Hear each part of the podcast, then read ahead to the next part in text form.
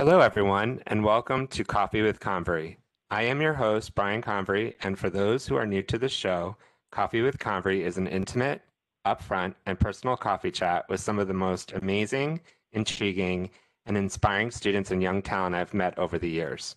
This podcast series is meant for all audiences students, new grads, career service counselors, parents, recruiters, and lifetime learners with a passion for the future of skills and the future of work.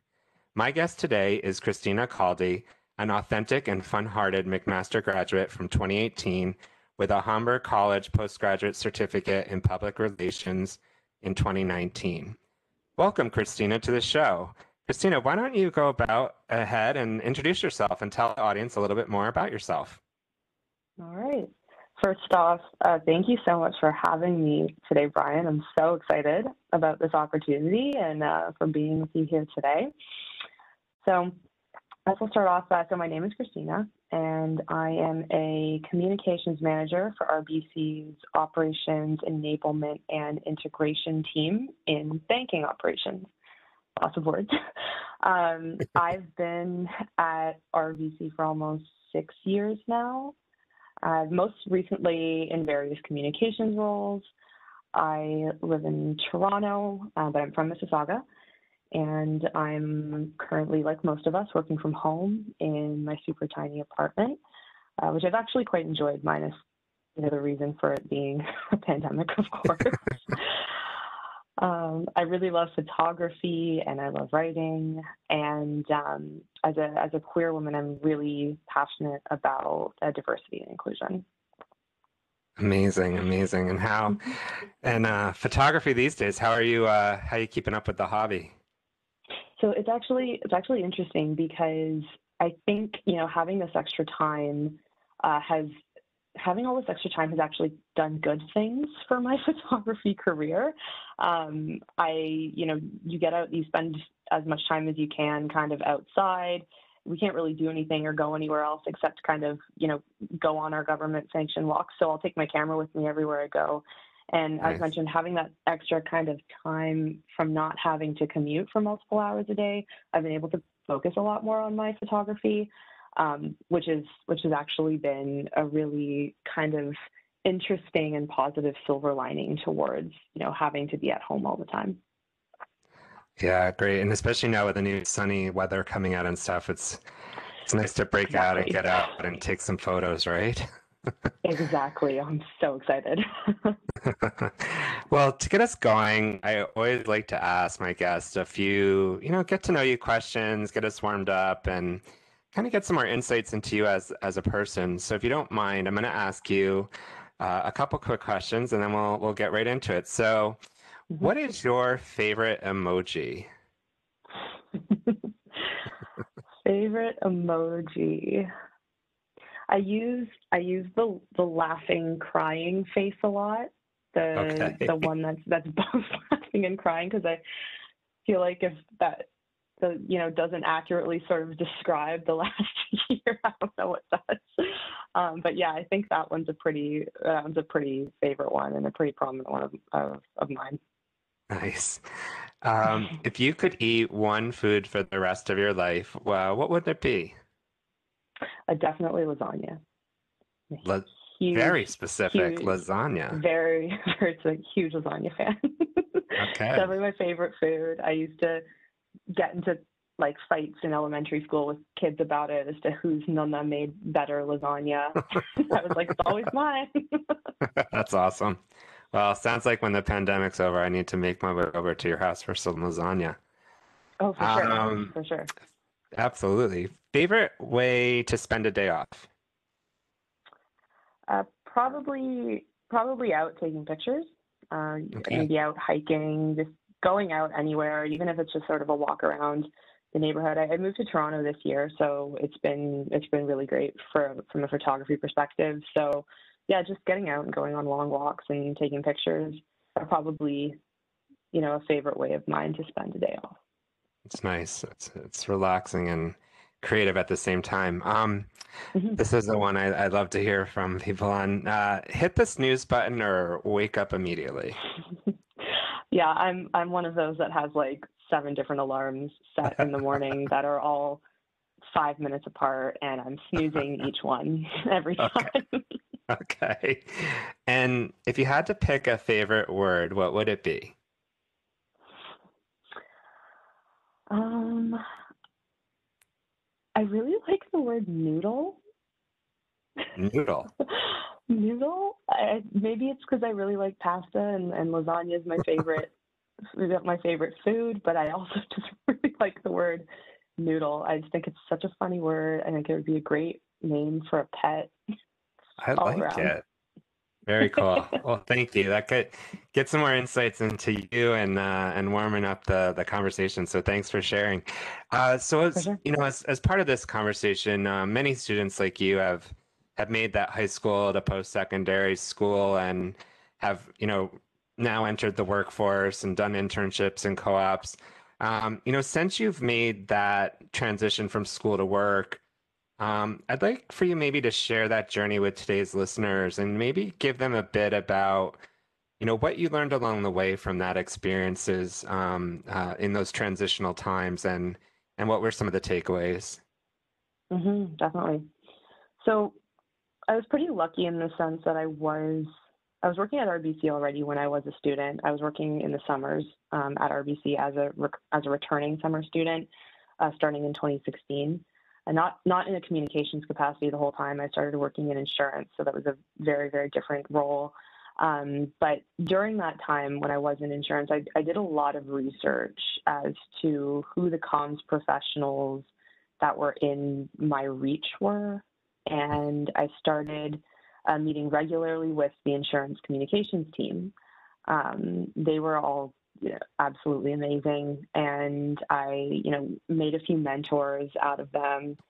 And um, it was actually one of them that encouraged me to consider doing a postgraduate certificate to learn more about what some of those more tangible communication skills are that you don't really get much of an opportunity to do when you're doing an undergraduate degree in communications in university, unfortunately. Uh, but that is what I ended up doing, and I'm so thankful that I did. Um, while while I was in school, I also made sure to keep in contact with this team um, so that you know I had those contacts kind of ready to go and ready to reach out to when I was ready to actually enter the workforce. Uh, so after my postgraduate degree, the part of that degree was to find part of the, the way to uh, graduate from that degree was to get an internship at the end. Uh, so I actually ended up landing an internship back at RBC in the summer of 2019 in RBC's HR communications and um, instantly just booked so many coffee chats upon upon um, getting there and just made sure to keep those coffee chats up throughout my summer because I was like, okay, this is my first foot in the door. I need to um, network as much as I can uh, right now. Um, I can't really even stress enough how important networking is. Mm-hmm. I, I, I also really think that it's something that people get intimidated by at the beginning, especially students. And I remember being really intimidated by it because I feel like there's this expectation and there's this pressure on you that you put on yourself where you feel like you need to have a lot to, you need to have a lot to network, you need to have a lot to back yourself up and a lot of work done already to share, but you really don't. Um, you know, this you're starting off, and it's it's all really just about getting your name out there as someone who is passionate and ready to learn. Is is sort of what I learned. People were still really interested in talking to me and answering all my questions, and were really open to you know keeping my name in the back of their minds um, you know, in the future when something did come up, even though, you know, I, I'd been at an internship for a couple weeks. Yeah, so, that's truly interesting because as you're talking about that, I'm thinking about um, how you framed and articulated, you know, that piece of, of like who knows you versus who you know, and the fact that you're in mm-hmm. the back mm-hmm. of the mind. And, you know, that's a mindset shift, right? Because some of the times we're thinking, oh, I need to build a whole list of people that I that I know where you could actually build a smaller list where they actually know you and talk about you with others and are there to support you. So, Yeah, it's very exactly. good, good points. Um, Mhm, mhm. If you were to think about what's one thing, uh, or maybe more than one thing, but one thing you think should be taught in school that really isn't. I feel like there's so many things that aren't taught in school. um, I think so. I'm, I'm I'm not really sure how much school has changed, or you know how much our the regular curriculums have changed since I was in school. Um, I'll just lift off, you know, like the, a few things. I think gender studies should really be mandatory. Um, if not, just sociology or sociological studies in general. Um, I I don't really think that you know learning how to be critical of the status quo or learning about the interconnected nature of things like race and class and gender should be electives. Like I think these are all really Mhm. important things uh, that people need to learn to understand how the world uh, works. So I think in general, that's something that I think is like I know it is taught in school, but I think it should be mandatory. Mhm. Um, and I guess taxes too. I feel like I feel like we don't learn enough about that kind as well. So I'm gonna I'm gonna leave it with those two. Okay, no, that's, that's why I have an accountant. Um, yes, I hear you. It's uh, that time of year, right? But no, but Yeah. back to your first point too. It's super insightful um, with what you shared, and uh, and might be of interest for some some folks listening in today to think about some of those types of programs that, if they're not mandatory or are electives, but something that might help them as they navigate life. Um, Mhm. So no, thank you for sharing that. Um, so next up, so getting a little bit more personal now, um, and and wondering if you could share with me and our audience what has been your biggest challenge in life, and how did you overcome it? Okay, so biggest challenge in life. I would I would def- I would probably say that that you know my biggest challenge to date, and I- I'm still quite young, so um, I, I would say I would say biggest challenge to date would probably be coming out as gay and having to navigate that um, with my family and and and moving you know forward in, in, in a workspace as well too. I like at, at the time I had a lot of I had a lot of gay friends. I already had a pretty strong support system, a lot of friends who were in the queer community, but who'd who'd known that they were uh, you know, from the time that they were like 12. So it was it was a little interesting and kind of terrifying to sort of enter that space in my early 20s. Um, I, I felt a lot of like almost shame and sort of guilt for kind of stepping into that for kind of stepping into that and realizing that so late. Um, I was kind of almost like, you know, who am I to get to slap a gay label on myself right now? Like, what if, like, who knows if I even am? Like, what does this mean? Mhm. How, like, how am I going to kind of navigate this without hurting people or like offending, you know, the unimaginable struggles that so many other people have had? Um, so after sort of coming to terms with that and slowly coming out to my friends and you know discovering again as i mentioned i had a really really supportive circle around me i had almost forgotten that i'd need to tell my family because i was away at school when this happened so you know I- i'd been out for a couple years at school and then i came home after university was over and that's when i think things got a little bit a little bit more you know rough i um I come from a super traditional, like European background. So when I told my parents, it really just didn't go over well at first at all. There was there was a lot of hurt on their end about you know me kind of hiding this part from myself from them for so long, and there was a lot of stress that they were feeling about how the rest of the family would react and and all kinds of questions and stresses about you know what sorts of prejudice you know why I'd be subjected to later in life, and and there was and I think that there was a lot of emotion that was sort of tacked on to that with them, and I think that's they kind of projected that on onto me. So Sure. Yeah. and, and, again, it's like it's nothing that I would that I blame them about today. But. I think that at the time, it was just I was so emotional about it, and they were really emotional, and I was so angry with you know the way that they responded. There was a lot of resentment there for a while, but it's like I've learned to be patient and I've learned to open up with that, and it's it's gotten so much better since. I think they just needed time to process and also learn.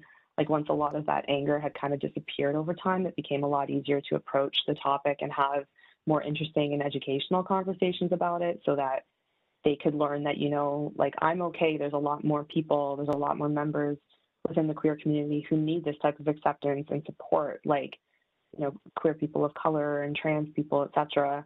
Um, I also wanted to point out too that yeah, one thing that really got me through this time as well was definitely the support of my partner and my friends and honestly just a lot of a lot of queer media, specifically podcasts.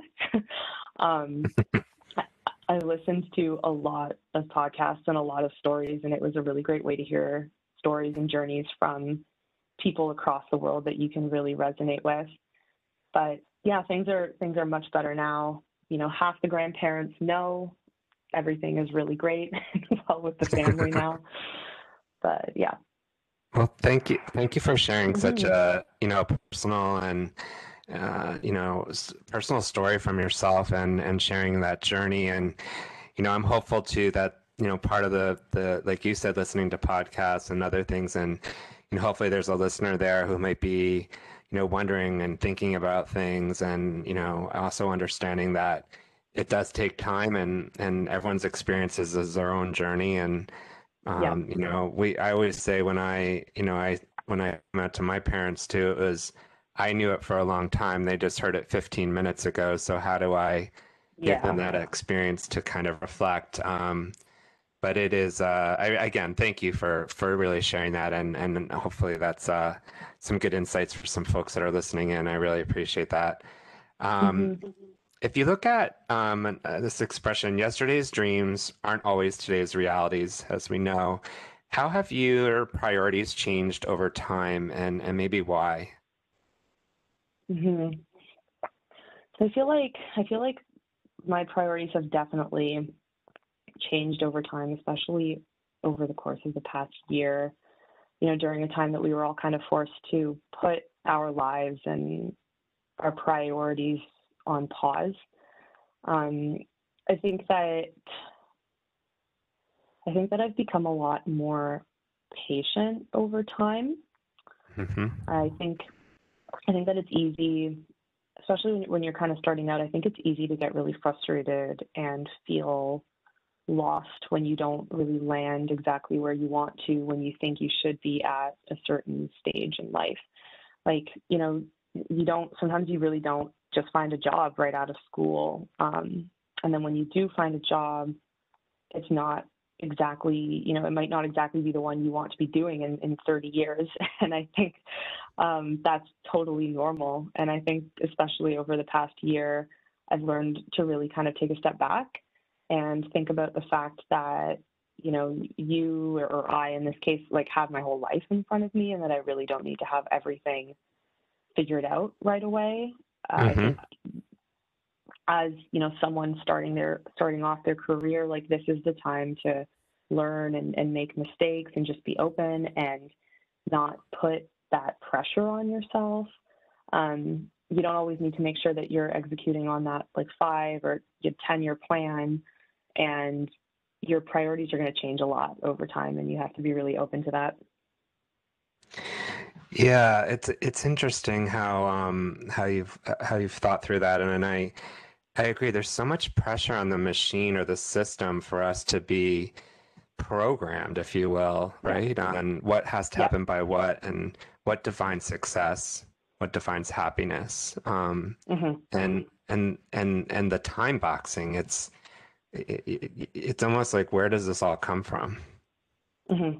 yeah exactly yeah um, so on that on that note thinking about values and i you know knowing you and and having you met you through a coffee chat initially and this is another a virtual coffee chat i much prefer our time face to face but you know thinking through um, your values and how they, you know, are who you are and how it describes you as a person.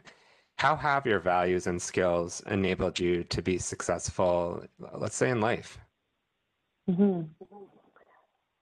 So in terms of in terms of values and skills, I think that I think that I'm a pretty I'm definitely I'm definitely a good listener. I think that I'm a, I'm a pretty good listener and that I think my listening skills have really helped me out in being successful in life because it's that's how you make connections and, and that's how you make connections with people and and these and making connections with people is how you you go places. It's it's you know not so much how many accomplishments you can add to your list and how many you know awards you have. It's kind of how you go through life making these t- types of connections and maintaining them with people i really think is is kind of the key to success.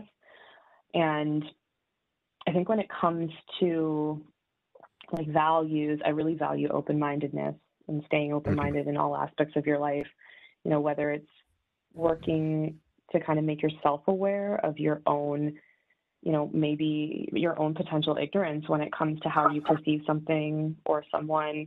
And i also you know think it's really applicable in the workplace as well. It's really important in the workplace being able to put yourself in someone else's shoes and make sure that you know the work that you're putting out is accessible and is going to resonate with your audiences.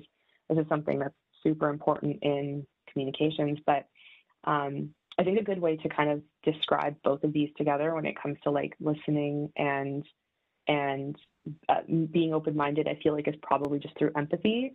So I feel mm-hmm. like that's a good way to kind of describe it, and I think it it can be considered as both a value and a skill. So yeah, I would say I would say I feel like it would be my empathy.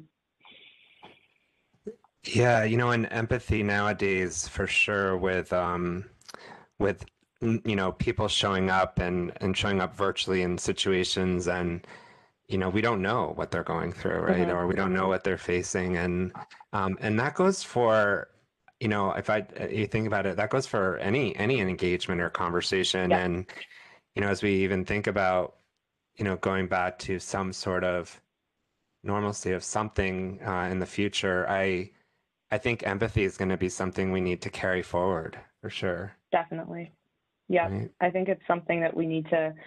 I think it's something that we need to focus on and and kind of focus on from both like a granular and, and a larger perspective. I think it's something that we need to kind of move forward in keeping in mind when we work with our teams and when we, you know, when we're talking to friends, like you said, like we really don't know what people are going through right now and and will likely kind of continue to go through for the next little bit. So I think it's something that's really important to kind of always keep in the back of your mind. Absolutely, absolutely. So when um, when this podcast airs, we will be officially in uh, International Women's Day. I'll, I'll call it week, mm-hmm. uh, with it being on Monday, March eighth. Um, and given mm-hmm. the focus of International Women's Day, um, you know, I'm curious about from your perspective, you know, what does that actually mean to you, and um, and maybe you could articulate a little bit about what that means to you. Mm-hmm, definitely. Oh, it's so important. Um, so to me, like International Women's Day is it's a huge celebration. It's also a reflection on, I would say, all that self-identifying women have accomplished. So to me, it's it's really important that you know, we focus on International Women's Day as well through an intersectional lens, like when we're talking about it, so that we're, uh, you know, including the accomplishments and and focusing on the recognition of all women, um, whether that's you know all women being self-identifying women, you know, women of um, the various BIPOC communities, uh, transgender women, non-binary women. I think it's really important that we look to celebrate and reflect on these accomplishments and, and not be exclusionary about it. Um, it needs to be inclusive. Mm-hmm. So I think, you know, for example, I can just share a little bit of like a background like story, but my so my partner is actually currently in the early stages of uh, transitioning. So she is currently still using she her pronouns. So for the purposes, you know, of this, I'll still use them here. As well. But um, you know, she's doing her PhD in molecular genetics. Now, like one of the things that was the hardest for her to grasp upon kind of coming to further realizations about potentially being trans was that she wasn't going to be a part of women in science anymore. And mm-hmm. like science, like the financial district as well, is very, very male dominated. And, you know, she'd spent years working and advocating for women in STEM. And it just honestly really broke her heart to think about this not being something that she could be a part of anymore, especially since, you know, even in light of of her transness, she still feels so connected to her womanhood and at least right now just doesn't want that to change.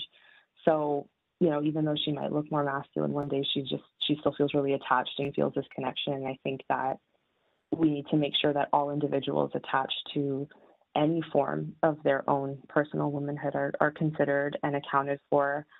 Um, I really think that to be able to forge a gender equal world, we need to be able to understand the complexities of gender first and mm-hmm. the different layers of it and the different barriers that you know impact uh, you know like a, a, cisgender white woman versus a, a, transgender white woman or a transgender or non-binary woman of color i think that we really need to make sure that the accomplishments that we're putting forth and, and the support that we're putting forth is is given to the women who you know need uh, need it most, and, and and that we're listening to those women. Wow, yeah, thank you. Thanks for sharing that that story and mm-hmm. that understanding the you know now even the the word womanhood and how you how you went through that uh, you know definitely definitely uh, a good good insights into you know that day and thinking beyond what sometimes people traditionally think. And i that's you know one of the greatest things i love about talking with you is uh, you know the insights and the conversation are are just so wonderful. And i could talk to you all day but i know we're we're we're really at the end of time here which what we have today but i want to thank you mm-hmm. christina for joining me today and being on the show. Uh, your insights and thoughts and you know your authenticity are really so inspiring um, for the listeners. If you liked what you heard today, please share this podcast with your network, and we will continue to connect um, this week for uh, an opportunity to talk with more young women and their journeys as we celebrate International Women's Day week.